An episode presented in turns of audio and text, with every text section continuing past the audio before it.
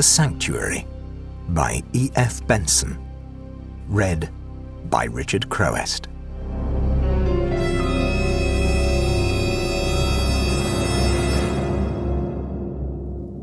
Francis Elton was spending a fortnight's holiday one January in the Engadine when he received the telegram announcing the death of his uncle, Horace Elton, and his own succession to a very agreeable property. The telegram added that the cremation of the remains was to take place that day, and it was therefore impossible for him to attend, and there was no reason for his hurrying home. In the solicitor's letter that reached him 2 days later, Mr. Angus gave fuller details. The estate consisted of sound securities to the value of about £80,000, and there was, as well, Mr. Elton's property, just outside the small country town of Wedderburn in Hampshire. This consisted of a charming house and garden and a small acreage of building land. Everything had been left to Francis, but the estate was saddled with a charge of £500 a year in favour of the Reverend Owen Barton. Francis knew very little of his uncle, who for a long time had been much of a recluse. Indeed, he had not seen him for nearly 4 years, when he had spent 3 days with him at this house in Wedderburn. He had vague but slightly uneasy memories of those days. And now on his journey home, as he lay in his berth in the rocking train, his brain, rummaging drowsily among its buried recollections, began to disinter these. There was nothing definite about them. They consisted of suggestions and sidelights and oblique impressions, things observed, so to speak, out of the corner of his eye and never examined in direct focus. He had only been a boy at the time, having just left school, and it was in the summer holidays, hot, sultry weather of August, he remembered, that he had paid him this visit before he went to a Crammer's in London to learn French and German. There was his Uncle Horace, first of all, and of him he had vivid images. A grey-haired man of middle age, large and extremely stout, with a cushion of jowl overlapping his collar, but in spite of this obesity he was nimble and light in movement, and with a merry blue eye that was equally alert, and seemed constantly to be watching him. Then there were 2 women there, a mother and daughter, and, as he recalled them, their names occurred to him too. They were Mrs. Isabel Ray and Judith. Judith, he supposed, was a year or two older than himself, and on the first evening had taken him for a stroll in the garden after dinner. She had treated him at once as if they were old friends, had walked with her arm round his neck, had asked him many questions about his school and whether there was any girl he was keen on. All very friendly, but rather embarrassing. When they came in from the garden, certainly some questioning signal had passed between the mother and the girl, and Judith had shrugged her shoulders in reply. Then the mother had taken him in hand. She made him sit with her in the window seat and talked to him about the Crammers he was going to. He would have much more liberty, she supposed, than he had at school, and he looked the sort of boy who would make good use of it. She tried him in French and found he could speak it very decently, and told him that she had a book which she had just finished which she would lend him. It was by that exquisite stylist Huisman, and was called La Bas. She would not tell him what it was about. He must find out for himself. All the time those narrow grey eyes were fixed on him, and when she went to bed she took him up to her room to give him the book. Judith was there too. She had read it and laughed at the memory of it. "Read it, darling Francis," she said, "and then go to sleep immediately, and you will tell me tomorrow what you dreamed about, unless it would shock me." The vibrating rhythm of the train made Francis drowsy, but his mind went on disinterring these fragments. There had been another man there, his uncle's secretary, a young fellow, perhaps 25 years old, clean-shaven and slim and with just the same gaiety about him as the rest. Everyone treated him with an odd sort of deference, hard to define but easy to perceive. He sat next Francis at dinner that night and kept filling his wineglass for him whether he wanted it or not. And next morning he had come into his room in pyjamas, sat on his bed, looked at him with odd, questioning eyes, had asked him how he got on with the book, and then taken him to bathe in the swimming pool behind the belt of trees at the bottom of the garden. No bathing costume, he said, was necessary, and they raced up and down the pool and lay basking in the sun afterwards. Then from the belt of trees emerged Judith and her mother, and Francis, much embarrassed, draped himself in a towel. How they all laughed at his delightful prudery. And what was the man's name? Why, of course, it was Owen Barton, the same who had been mentioned in Mr. Angus's letter as the Reverend Owen Barton. But why Reverend, Francis wondered. Perhaps he had taken orders afterwards. All day they had flattered him for his good looks and his swimming and his lawn tennis. He had never been made so much of, and all their eyes were on him, inviting and beckoning. In the afternoon his uncle had claimed him. He must come upstairs with him and see some of his treasures. He took him into his bedroom and opened a great wardrobe full of magnificent vestments. There were gold-embroidered copes, there were stoles and chasubles with panels of needlework enriched with pearls, and jewelled gloves, and the use of them was to make glorious the priests who offered prayer and praise to the Lord of all things visible and invisible. Then he brought out a scarlet cassock of thick, shimmering silk, and a cotter of finest muslin trimmed around the neck and the lower hem with Irish lace of the 16th century. These were for the vesting of the boy who served at the Mass, and Francis, at his uncle's bidding, stripped off his coat and arrayed himself, and took off his shoes and put on the noiseless scarlet slippers which were called sanctuary shoes. Then Owen Barton entered, and Francis heard him whisper to his uncle, "God, what a server!" And then he put on one of those gorgeous copes and told him to kneel. The boy had been utterly bewildered. What were they playing at, he wondered. Was it charades of some sort? There was Barton, his face solemn and eager, raising his left hand as if in blessing. More astonishing was his uncle, licking his lips and swallowing in his throat as if his mouth watered. And there was something below all this dressing up which meant nothing to him, but had some hidden significance for the two men. It was uncomfortable, it disquieted him, and he wouldn't kneel, but disrobed himself of the cotter and cassock. "I don't know what it's about," he said, and again, as between Judith and her mother, he saw question and answer pass between them. Somehow his lack of interest had disappointed them, but he felt no interest at all, just a vague repulsion. The diversions of the day were renewed. There was more tennis and bathing, but they all seemed to have lost the edge of their keenness about him. That evening he was dressed rather earlier than the others, and was sitting in a deep window seat of the drawing-room reading the book Mrs. Ray had lent him. He was not getting on with it. It was puzzling, and the French was difficult. He thought he would return it to her, saying that it was beyond him. Just then she and his uncle entered. They were talking together and did not perceive him. "No, it's no use, Isabel," said his uncle. "He's got no curiosity, no leanings. It would only disgust him and put him off. That's not the way to win souls. Owen thinks so too. And he's too innocent. Why, when I was his age... Why, there's Francis. What's the boy reading? Ah, I see. What do you make of it?" Francis closed the book. "I give it up," he said. "I can't get on with it." Mrs. Ray laughed. "I agree too, Horace," she said. "But what a pity." Somehow Francis got the impression, he remembered, that they had been talking about him. But if so, what was it for which he had no leanings? He had gone to bed rather early that night, encouraged, he thought, to do so, leaving the rest at a game of bridge.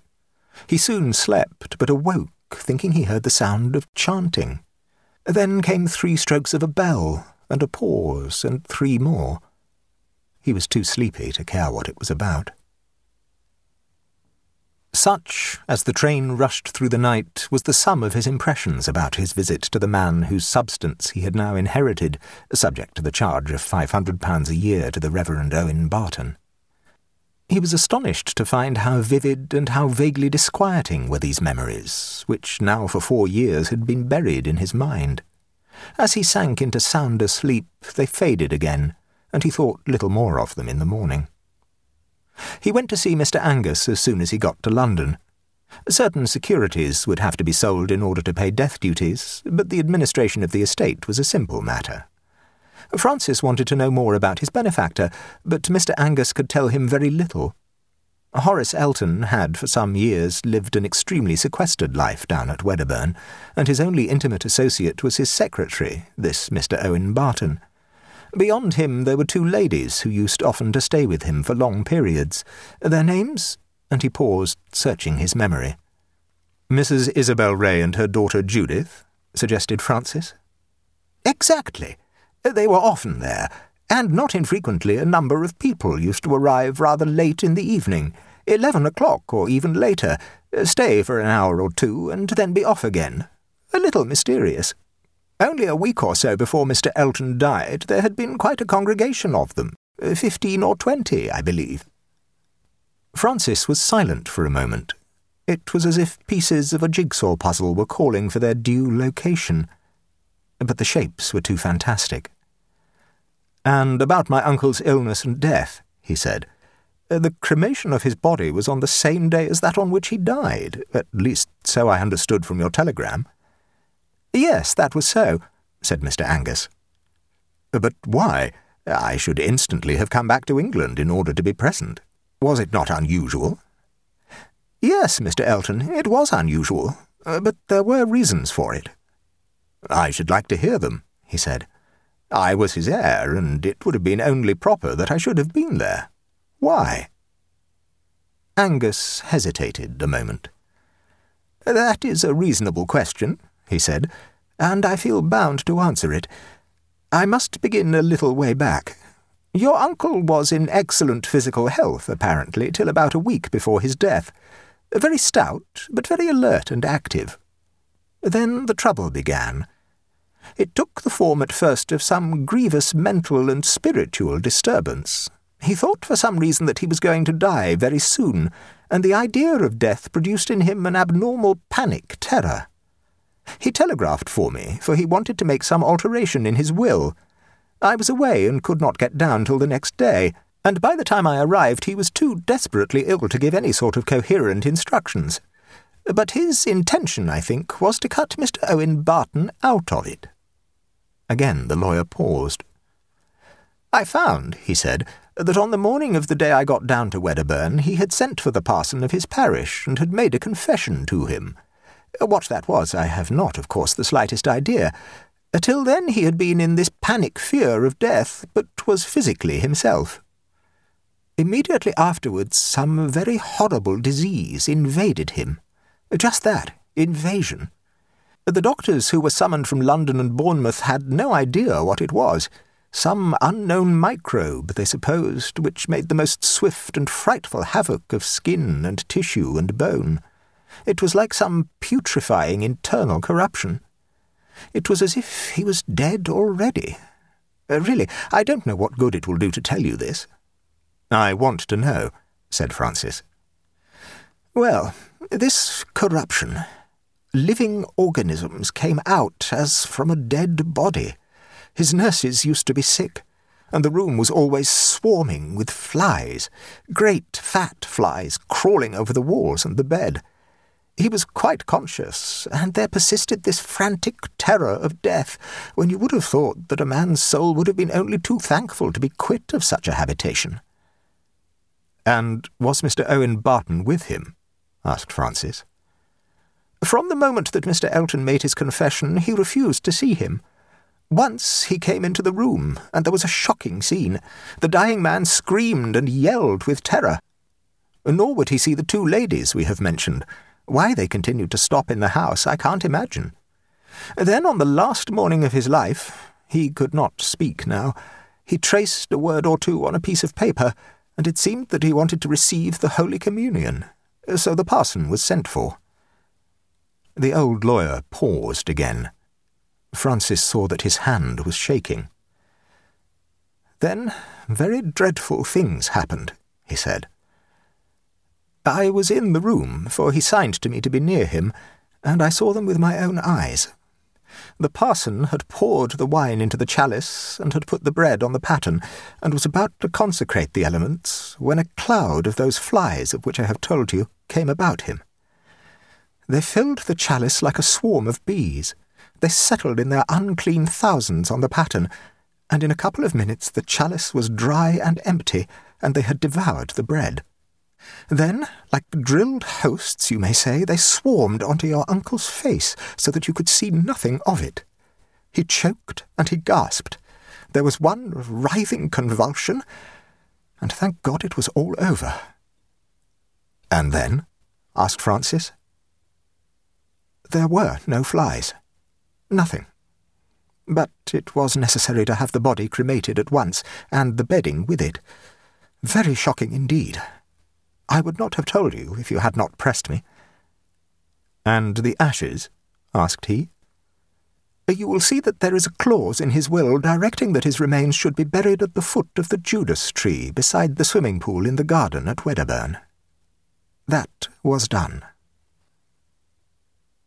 Francis was a very unimaginative young man, free from superstitious twitterings and unprofitable speculations, and this story, suggestive though it was of ghastly subcurrents, did not take hold of his mind at all, or lead to the fashioning of uneasy fancies. It was all very horrible, but it was over. He went down to Wedderburn for Easter with a widowed sister of his and her small boy, aged 11, and they all fairly fell in love with the place.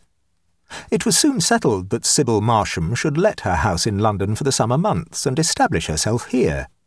Dickie, who was a delicate boy, rather queer and elfin, would thus have the benefit of country air, and Francis the benefit of having the place run by his sister and occupied and in commission whenever he was able to get away from his work. The house was of brick and timber, with accommodation for 6 folk, and stood on high ground above the little town. Francis made a tour of it as soon as he arrived, rather astonished to find how the sight of it rubbed up to clearness in the minutest details his memory of it. There was the sitting-room with its tall bookcases and its deep window-seats overlooking the garden, where he had sat unobserved when his uncle and Mrs. Ray came in talking together. Above was his uncle's panelled bedroom, which he proposed to occupy himself, with the big wardrobe containing vestments. He opened it. They were under their covering sheets of tissue paper, shimmering with scarlet and gold and finest lawn foamed with Irish lace. A faint smell of incense hung about them. Next to that was his uncle's sitting-room, and beyond that the room which he had slept in before and was now appropriated to Dickie. These rooms lay on the front of the house, looking westwards over the garden, and he went out to renew acquaintance with it. Flower-beds gay with spring blossoms ran below the windows. Then came the lawn, and beyond the belt of trees that enclosed the swimming pool. He passed along the path that threaded its way between tapestries of primrose and anemone, and came out into the clearing that surrounded the water. The bathing shed stood at the deep end of it by the sluice that splashed riotously into the channel below, for the stream that supplied the pool was running full with the rains of March. In front of the copse on the far side stood a Judas tree decked gloriously with flowers, and the reflection of it was cast waveringly on the rippled surface of the water. Somewhere below those red-blossoming boughs there was buried a casket of ashes. He strolled round the pool. It was quite sheltered here from the April breeze, and bees were busy in the red blossoms. Bees and large fat flies, a quantity of them. He and Sybil were sitting in the drawing-room with the deep window-seats as dusk began to fall. A servant came in to say that Mr. Owen Barton had called. Certainly they were at home, and he entered and was introduced to Sybil. "You will hardly remember me, Mr. Elton," he said, "but I was here when you paid a visit to your uncle, 4 years ago it must have been." "But I remember you perfectly," he said. "We bathed together, we played tennis, you were very kind to a shy boy. And are you living here still?"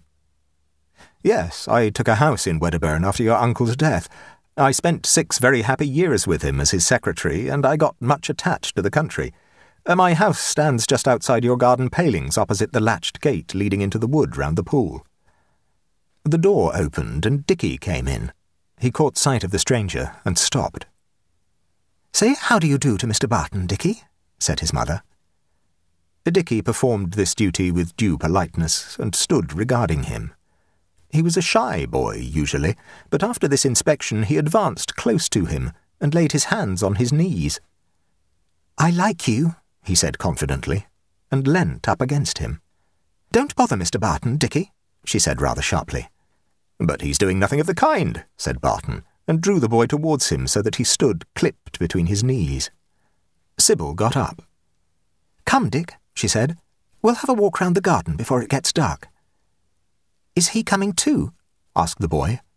"No, he's going to stop and talk to Uncle Francis." When the two men were alone, Barton said a word or two about Horace Elton, who had always been so generous a friend to him. The end, mercifully short, had been terrible, and terrible to him personally had been the dying man's refusal to see him during the last 2 days of his life. "His mind, I think, must have been affected," he said, "by his awful sufferings. It happens like that sometimes. People turn against those with whom they have been most intimate. I have often mourned over that, and deeply regretted it. And I owe you certain words of explanation, Mr. Elton. No doubt you were puzzled to find in your uncle's will that I was entitled the Reverend.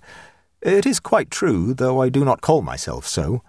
Certain spiritual doubts and difficulties caused me to give up my orders, but your uncle always held that if a man is once a priest, he is always a priest. He was very strong about that, and no doubt he was right." "I didn't know my uncle took any interest in ecclesiastical affairs," said Francis. "Ah, I had forgotten about his vestments. Perhaps that was only an artistic taste." "By no means. He regarded them as sacred things, consecrated to holy uses." "And may I ask you what happened to his remains? I remember he once expressed a wish to be buried by the swimming pool." "His body was cremated," said Francis, "and the ashes were buried there."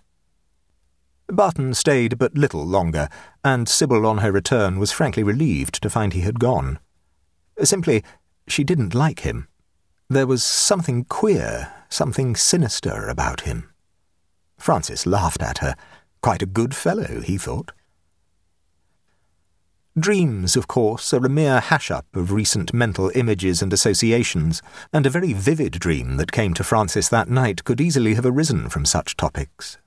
He thought he was swimming in the bathing pool with Owen Barton, and that his uncle, stout and florid, was standing underneath the Judas tree, watching them.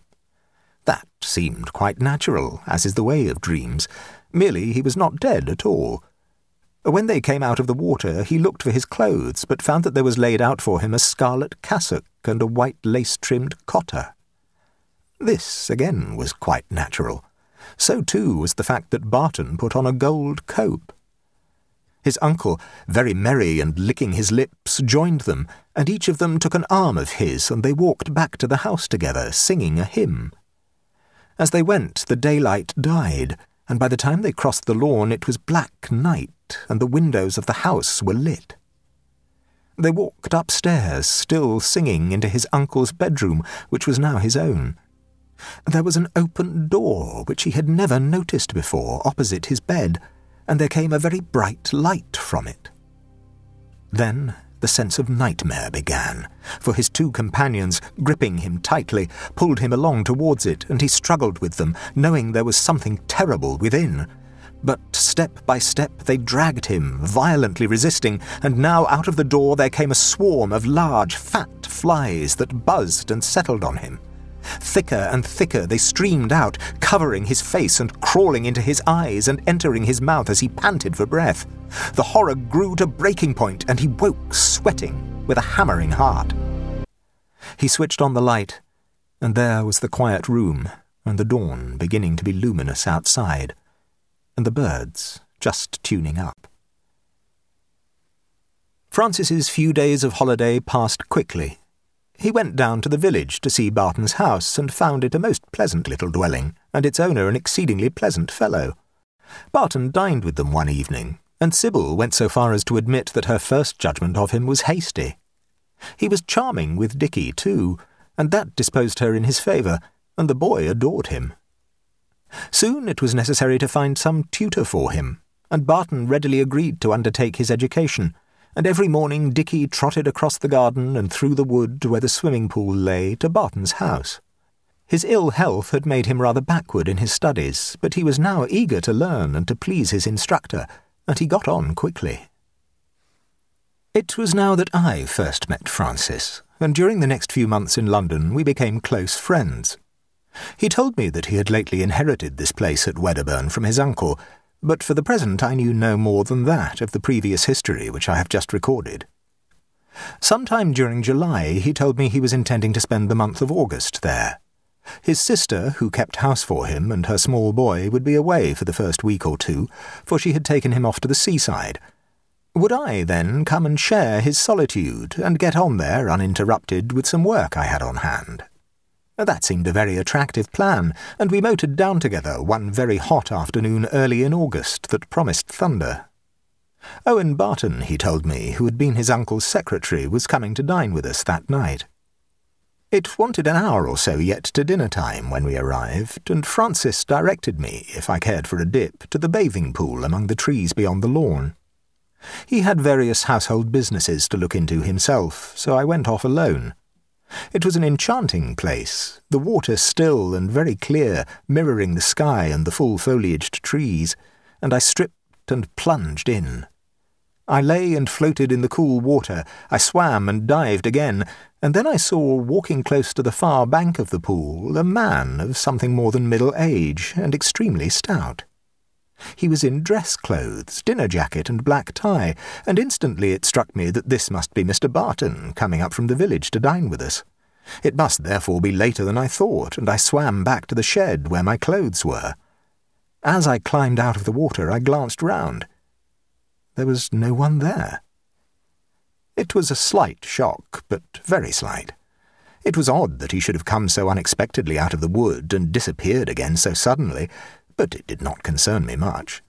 I hurried home, changed quickly, and came down, expecting to find Francis and his guest in the drawing-room, but I need not have been in such haste, for now my watch told me that there was still a quarter of an hour before dinner-time.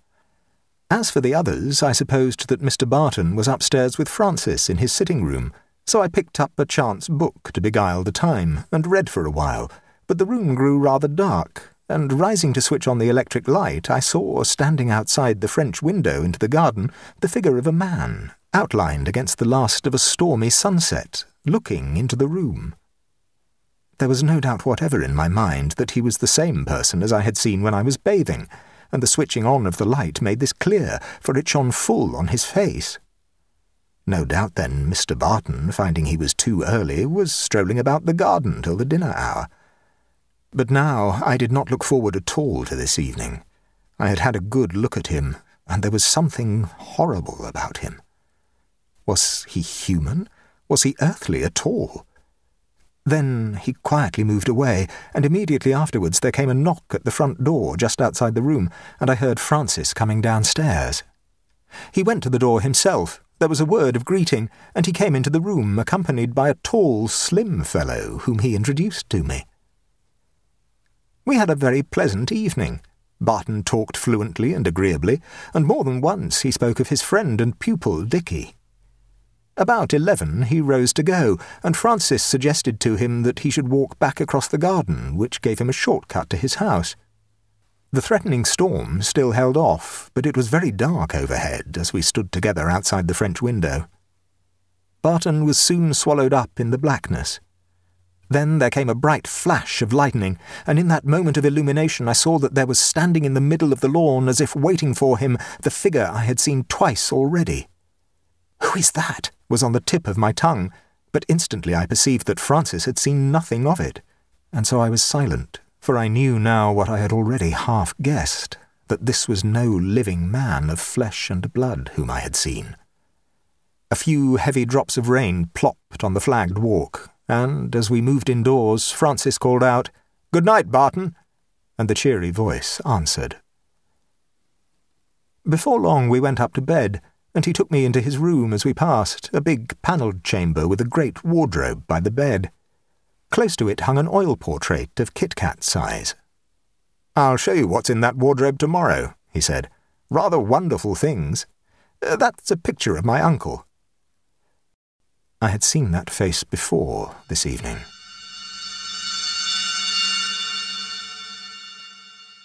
For the next 2 or 3 days I had no further glimpse of that dreadful visitant, but never for a moment was I at ease, for I was aware that he was about. What instinct or what sense perceived that, I have no idea.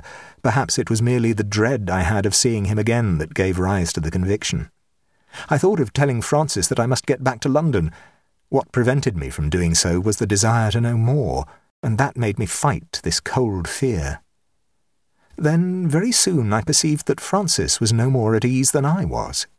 Sometimes as we sat together in the evening he was oddly alert. He would pause in the middle of a sentence as if some sound had attracted his attention, or he would look up from our game of bezique and focus his eyes for a second on some corner of the room, or, more often, on the dark oblong of the open French window. Had he, I wondered, been seeing something invisible to me, and, like myself, feared to speak of it? These impressions were momentary and infrequent, but they kept alive in me the feeling that there was something astir, and that something, coming out of the dark and the unknown, was growing in force. It had come into the house and was present everywhere. And then one awoke again to a morning of heavenly brightness and sunshine, and surely one was disquieting oneself in vain. I had been there about a week when something occurred which precipitated what followed.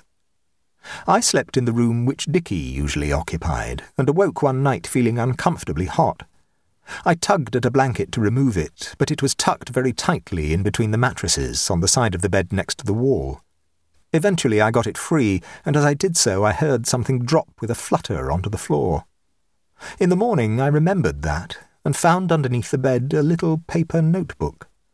I opened it idly enough, and within were a dozen pages written over in a round, childish handwriting, and these words struck my eye. Thursday, July 11th. I saw Great-Uncle Horace again this morning in the wood. He told me something about myself which I didn't understand, but he said I should like it when I got older. I mustn't tell anybody that he's here, nor what he told me, except Mr. Barton. I did not care one jot whether I was reading a boy's private diary. That was no longer a consideration worth thinking about. I turned over the page and found another entry. Sunday, July 21st. I saw Uncle Horace again. I said I had told Mr. Barton what he had told me, and Mr. Barton had told me some more things, and that he was pleased, and said I was getting on, and that he would take me to prayers some day soon. I cannot describe the thrill of horror that these entries woke in me. They made the apparition which I had seen infinitely more real and more sinister. It was a spirit corrupt and malign and intent on corruption that haunted the place. But what was I to do? How could I, without any lead from Francis, tell him that the spirit of his uncle, of whom at present I knew nothing, had been seen not by me only, but by his nephew, and that he was at work on the boy's mind? Then there was the mention of Barton. Certainly that could not be left as it was. He was collaborating in that damnable task. A cult of corruption, or was I being too fantastic, began to outline itself. Then what did that sentence about taking him to prayers mean?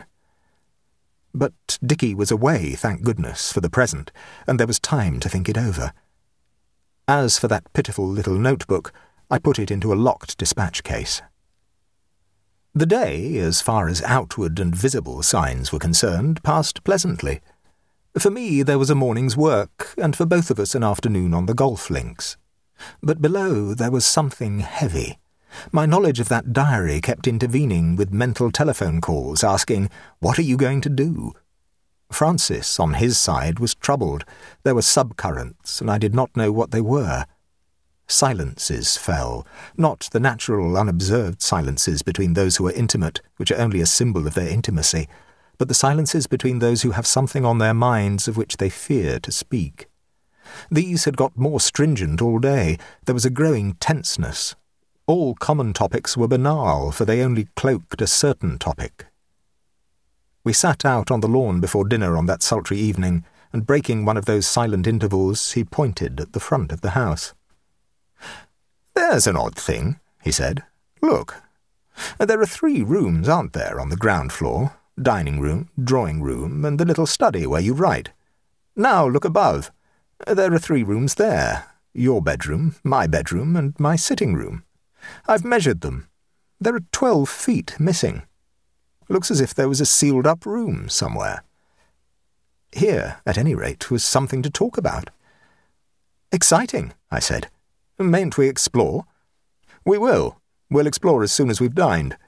Then there's another thing, quite off the point. You remember those vestments I showed you the other day? I opened the wardrobe where they are kept an hour ago, and a lot of big fat flies came buzzing out.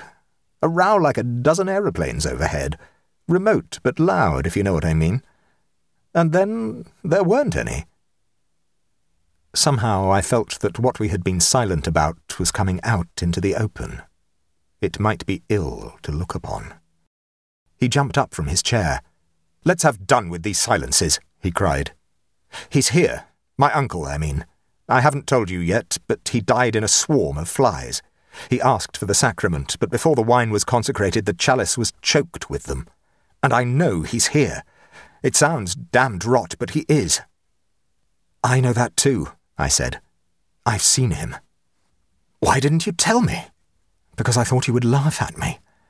"I should have a few days ago," said he, "but I don't now. Go on." "The first evening I was here, I saw him at the bathing pool. That same night when we were seeing Owen Barton off, a flash of lightning came, and he was there again, standing on the lawn." "But how did you know it was he?" asked Francis. "I knew it when you showed me the portrait of him in your bedroom that same night." "Have you seen him?" "No, but he's here. Anything more?" This was the opportunity not only natural, but inevitable. "Yes, much more," I said. "Dickie has seen him too." "That child?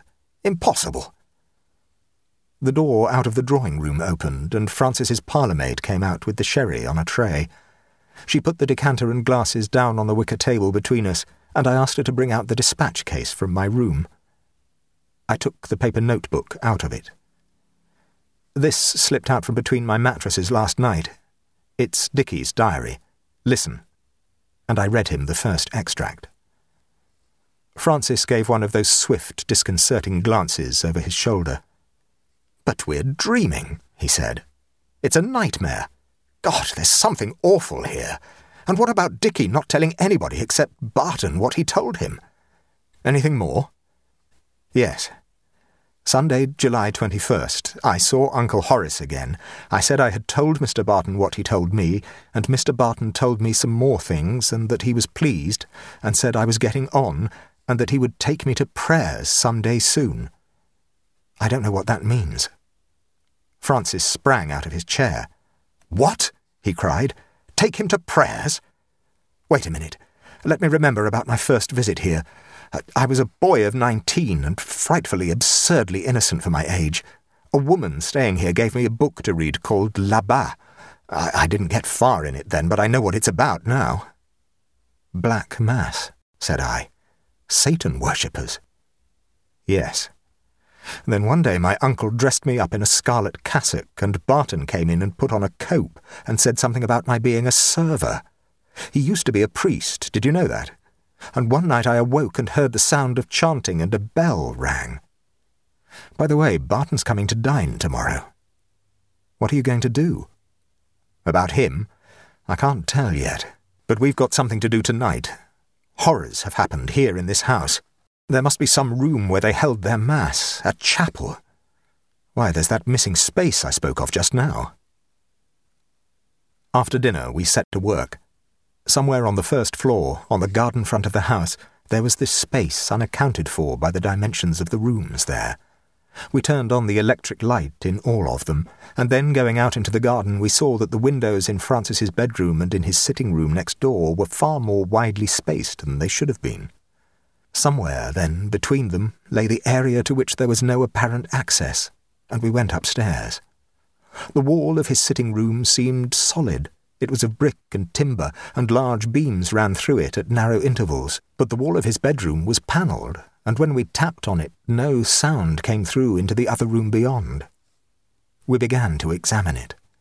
The servants had gone to bed, and the house was silent, but as we moved about from garden to house and from one room to another, there was some presence watching and following us. We had shut the door into his bedroom from the passage, but now as we peered and felt about the panelling, the door swung open and closed again, and something entered, brushing my shoulder as it passed. "What's that?" I said. "Someone came in." "Never mind that," he said. Look what I found." In the border of one of the panels was a black stud like an ebony bell push. He pressed it and pulled, and a section of the panelling slid sideways, disclosing a red curtain cloaking a doorway. He drew it aside with a clash of metal rings. It was dark within, and out of the darkness came a smell of stale incense. I felt with my hand along the frame of the doorway and found a switch, and the blackness was flooded with a dazzling light. Within was a chapel. There was no window, and at the west end of it, not the east, there stood an altar. Above it was a picture, evidently of some early Italian school. It was on the lines of the Fra Angelico picture of the Annunciation. The Virgin sat in an open loggia, and on the flowery space outside the angel made his salutation. His spreading wings were the wings of a bat, and his black head and neck were those of a raven. He had his left hand, not his right, raised in blessing. The Virgin's robe of thinnest red muslin was trimmed with revolting symbols, and her face was that of a panting dog with tongue protruding. There were two niches at the east end in which were marble statues of naked men with the inscriptions St. Judas and St. Gilles de Rais.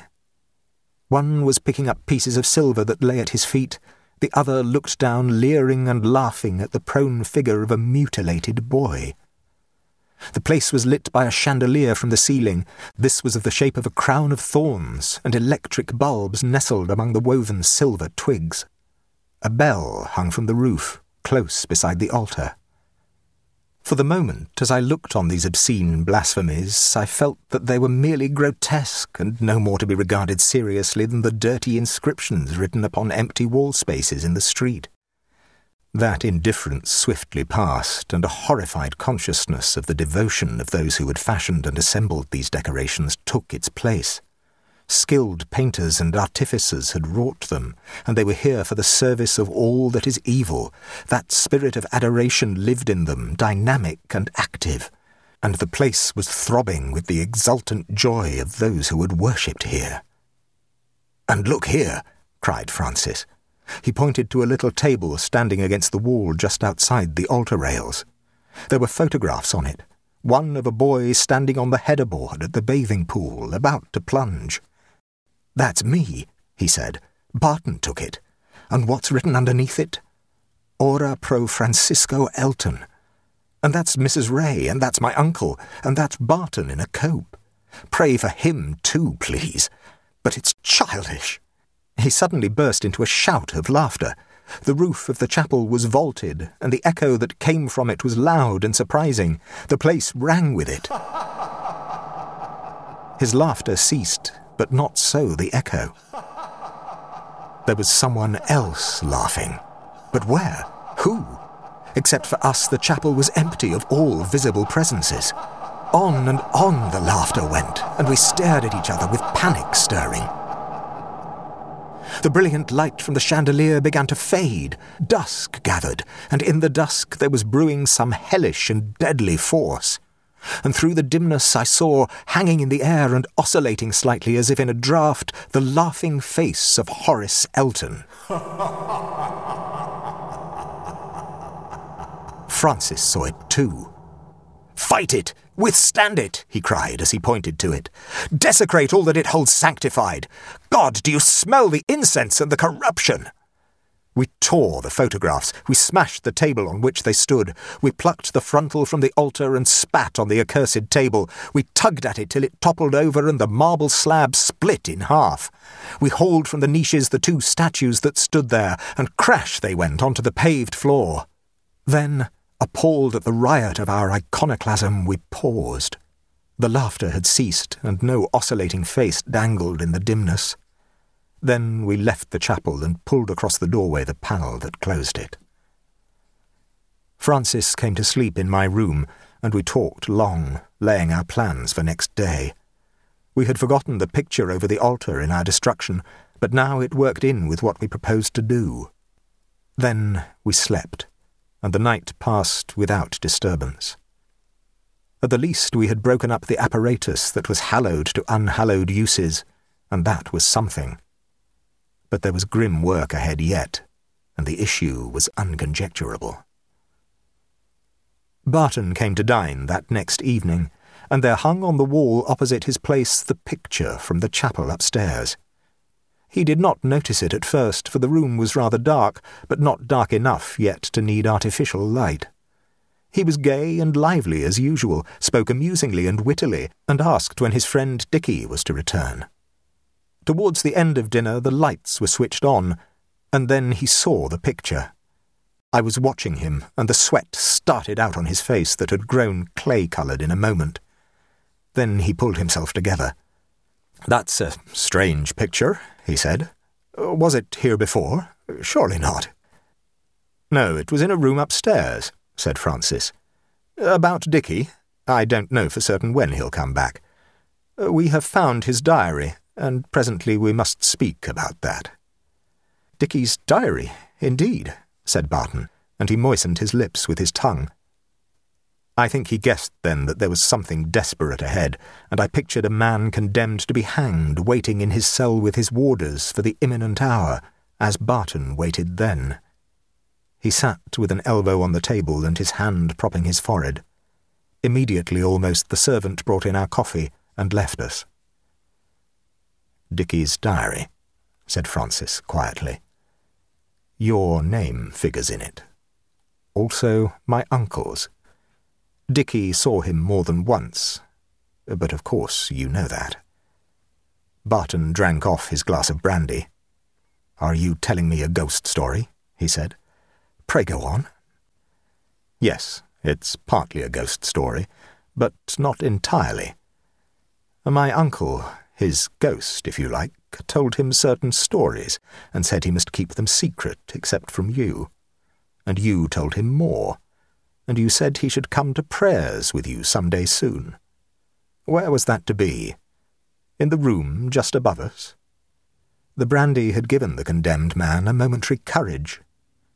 "A pack of lies, Mr. Elton," he said. "That boy has got a corrupt mind. He told me things that no boy of his age should know. He giggled and laughed at them. Perhaps I ought to have told his mother." "It's too late to think of that now," said Francis. "The diary I spoke of will be in the hands of the police at 10:00 tomorrow morning. They will also inspect the room upstairs, where you have been in the habit of celebrating the Black Mass." Barton leant forward towards him. "No, no," he cried. "Don't do that. I beg and implore you. I will confess the truth to you. I will conceal nothing. My life has been a blasphemy, but I'm sorry. I repent. I abjure all those abominations from henceforth. I renounce them all in the name of Almighty God." "Too late," said Francis. And then the horror that haunts me still began to manifest itself. The wretched man threw himself back in his chair, and there dropped from his forehead onto his white shirt front a long grey worm that lay and wriggled there. At that moment there came from overhead the sound of a bell, and he sprang to his feet. "No," he cried again. "I retract all I said. I abjure nothing. And my Lord is waiting for me in the sanctuary. I must be quick and make my humble confession to him." With the movement of a slinking animal he slid from the room, and we heard his steps going swiftly upstairs. "Did you see?" I whispered. "And what's to be done? Is the man sane?" "It's beyond us now," said Francis. There was a thump on the ceiling overhead as if someone had fallen, and without a word we ran upstairs into Francis's bedroom. The door of the wardrobe where the vestments were kept was open. Some lay on the floor. The panel was open too, but within it was dark. In terror at what might meet our eyes, I felt for the switch and turned the light on. The bell which had sounded a few minutes ago was still swinging gently, though speaking no more. Barton, clad in the gold-embroidered cope, lay in front of the overturned altar with his face twitching. Then that ceased. The rattle of death creaked in his throat, and his mouth fell open. Great flies, swarms of them, coming from nowhere, settled on it.